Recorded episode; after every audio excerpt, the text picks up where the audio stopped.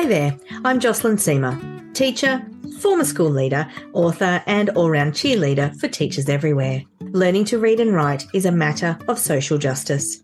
Every child deserves to learn through evidence informed practices, and every teacher deserves to be fully supported to make that happen. The Structured Literacy Podcast goes beyond the program to get to the heart of what it's really like to build a structured approach to literacy across a school. Let's go.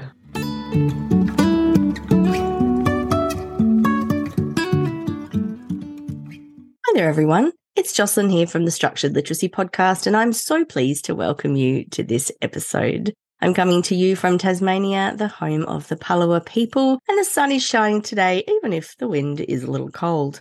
This time of year lets us know that reports are approaching if you are teaching in Australia. And if you're listening to this episode when it was released at the start of June 2023, you may well be knee deep in reporting. Report writing is that special biannual time of year when we have the opportunity to provide an update on our students' learning. People feel differently about this depending on what it looks like for them. In some schools in Australia, teachers are required to provide a grade and a personalised comment for every child for every subject. In others, just a grade for each subject and a general comment meets the requirements. What reporting looks like for you will depend largely on what type of school you work in, whether it's government, Catholic, or independent, and what state you teach in. Regardless of where you are, though, reporting is an additional task on top of your existing teaching load.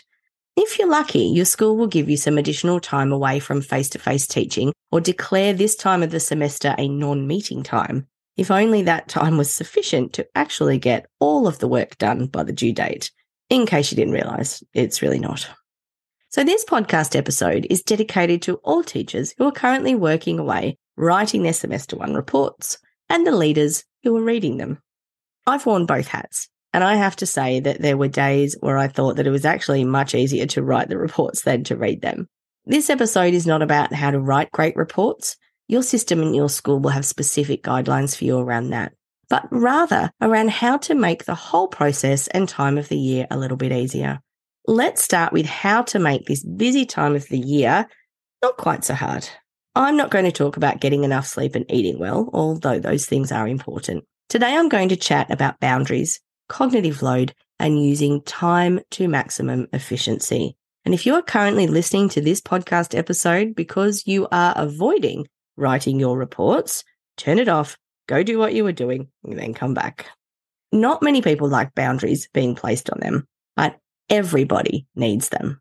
And when it comes to your time, especially when things are super busy, it's perfectly okay to put boundaries in place for other people. It is 100% acceptable to say to someone, no, I just can't do that right now. I'm not talking about telling your principal that you can't come to work because you're at home writing reports or refusing to work with your school's deadlines.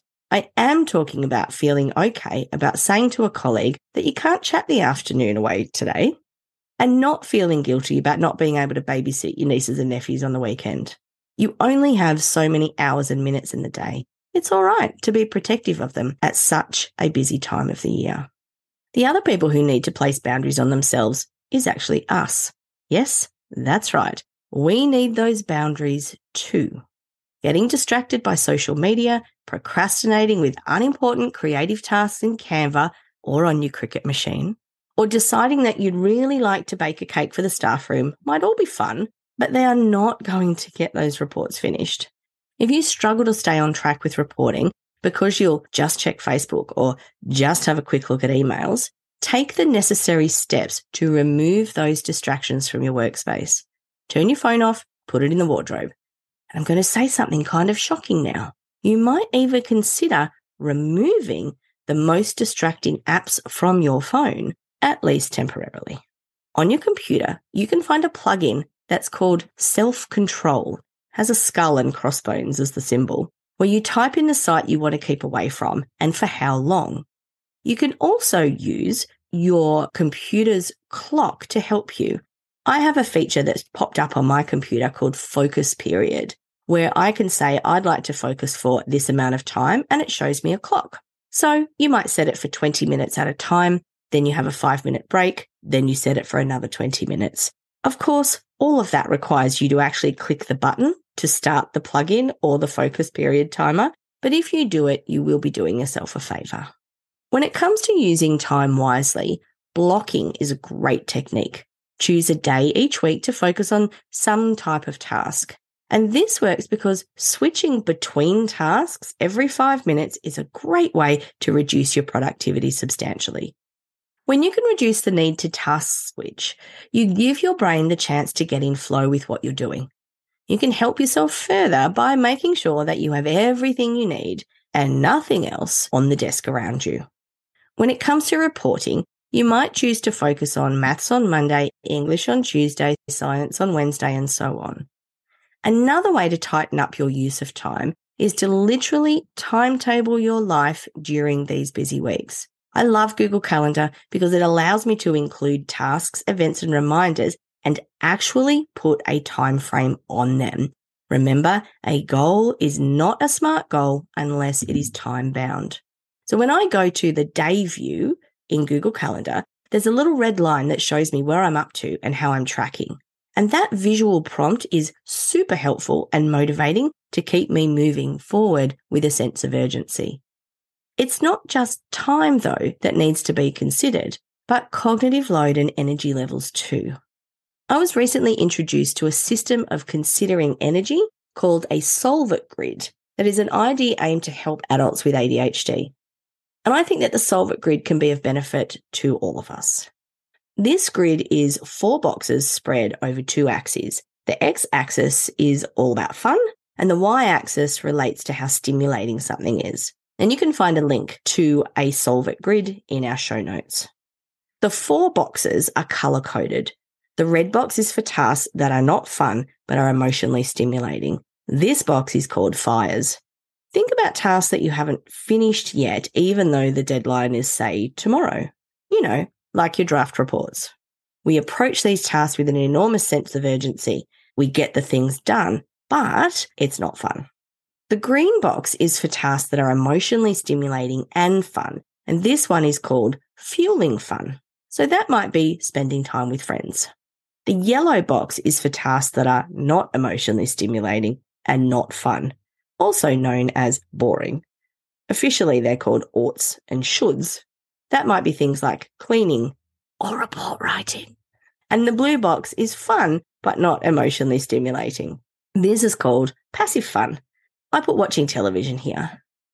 The trick to using this grid is to align it with what you have going on in your calendar with the ultimate goal that nothing ever reaches the fires box. Deal with the yellow boring tasks when you have the brain space to concentrate. Perhaps spread them out a little each day and give yourself enough time that you're able to do that. If you don't deal with these things, they will 100% become red box fires tasks. And this is where stress comes from. We really do need to allow ourselves a range of colors every day. This helps us keep balance and flow. As you think about how you can organize your life, make sure that you have a little of each color represented with as few tasks in the red box as possible. When it comes to making space for ourselves to do what we need to do in report writing time, it's important to recognize that we have cognitive load too. Just like children, there is only so much that we can hold in our brains at any one time. When our heads are full of report writing, trying to write your own units and prepare all of your own teaching resources really just isn't necessary. I'm a believer in having a balance of pre prepared and self created units and resources that you use in strategic ways. When you have more time on your hands, such as in non reporting terms, you might well create or adapt your own text based units. But when you're under the pump with a large task, such as report writing, it's great to have quality units and resources at your fingertips that you can just take and teach with. In the resource room, we have a range of text based units and other resources ready to go for every grade. You can find a link in the show notes. So far, I've outlined some short term things that you can do to make your report writing time a little easier. But now I'd like to shift gear and discuss some long term measures that will really help you do what you need to in the most efficient way possible. The most important thing you can do to streamline report writing is to teach well. Now, that might sound obvious, or not. But when you plan for student learning using a backward design process, so many issues are solved. Have you ever reached the end of the semester, sat down with the achievement standards for your grades and thought, oh, geez, I haven't exactly taught those things? Many people have, and it's not a fun feeling. This puts your end of semester assessment straight into the red fires box. Ultimately, we report on the content of the achievement standards of the curriculum that our state or system uses. If we haven't been familiar enough with the various achievement standards in the curriculum to really use them well, there is a very real risk that we will be engaged in lots of teaching activity, but have missed the point of the learning. Then, when it comes time to grade, we realize that we can't really do it effectively because we didn't plan well enough to teach what was needed. The other reason this can come about is because we're using teaching tools and curriculum that do not align to what our curriculum is asking for. These programs often come with a scope and sequence that does not match what the achievement standard will be asking for. So you've taught from one thing and assessed from another, and they simply don't match up. This makes reporting really, really hard. In a backward design process for planning, we examine the curriculum, reflect on our students and what prerequisites they will need to engage in learning, plan the assessments that will help us know that the students have learned what we hoped that they were going to, and then we plan for a sequence of lessons that will help students get there. This is quite different from other ways of planning. Very often we'll start with the curriculum plan a sequence of lessons, and then later on, think about what kind of assessment might be good. The decision for the assessment might even come right at the end of the teaching. By that stage, we're trying to get all fancy and overcomplicated with the assessment. And then it's really easy to go off track with a so called creative assessment task that places way too much load on students' working memory and cognitive load. An example of this might be having students create a movie or write a book to assess their knowledge of what we taught in history. Another example of this is when we assign independent research tasks to students. This happens particularly in upper primary. We take a core part of the curriculum that we are hoping to teach, and then we hand it to the students to research on their own. Some students will be fine with this, but many will not. In a backward design method of planning, We've already decided what the assessment task will be. Now, there may be some kind of research or reading involved, but open ended tasks such as this do not support us because the students who are not able to do it cannot show that they are able to meet the requirements of the achievement standard. Creating assessment tasks that directly assess what we need them to involves paring back, carefully considering what's needed and planning for adjustment as required. We need to plan both for instruction and for assessment when it comes to adjustments for different students. When we make assessment decisions nice and early in the planning process, we ensure that our students will be able to demonstrate the knowledge and skills outlined in the achievement standards. A real world example of this comes about with text based units. We choose a book because it links with a theme or we think the students will enjoy it and examine it for what learning can come from it. Then we do a series of lessons before asking students to write a full genre based text.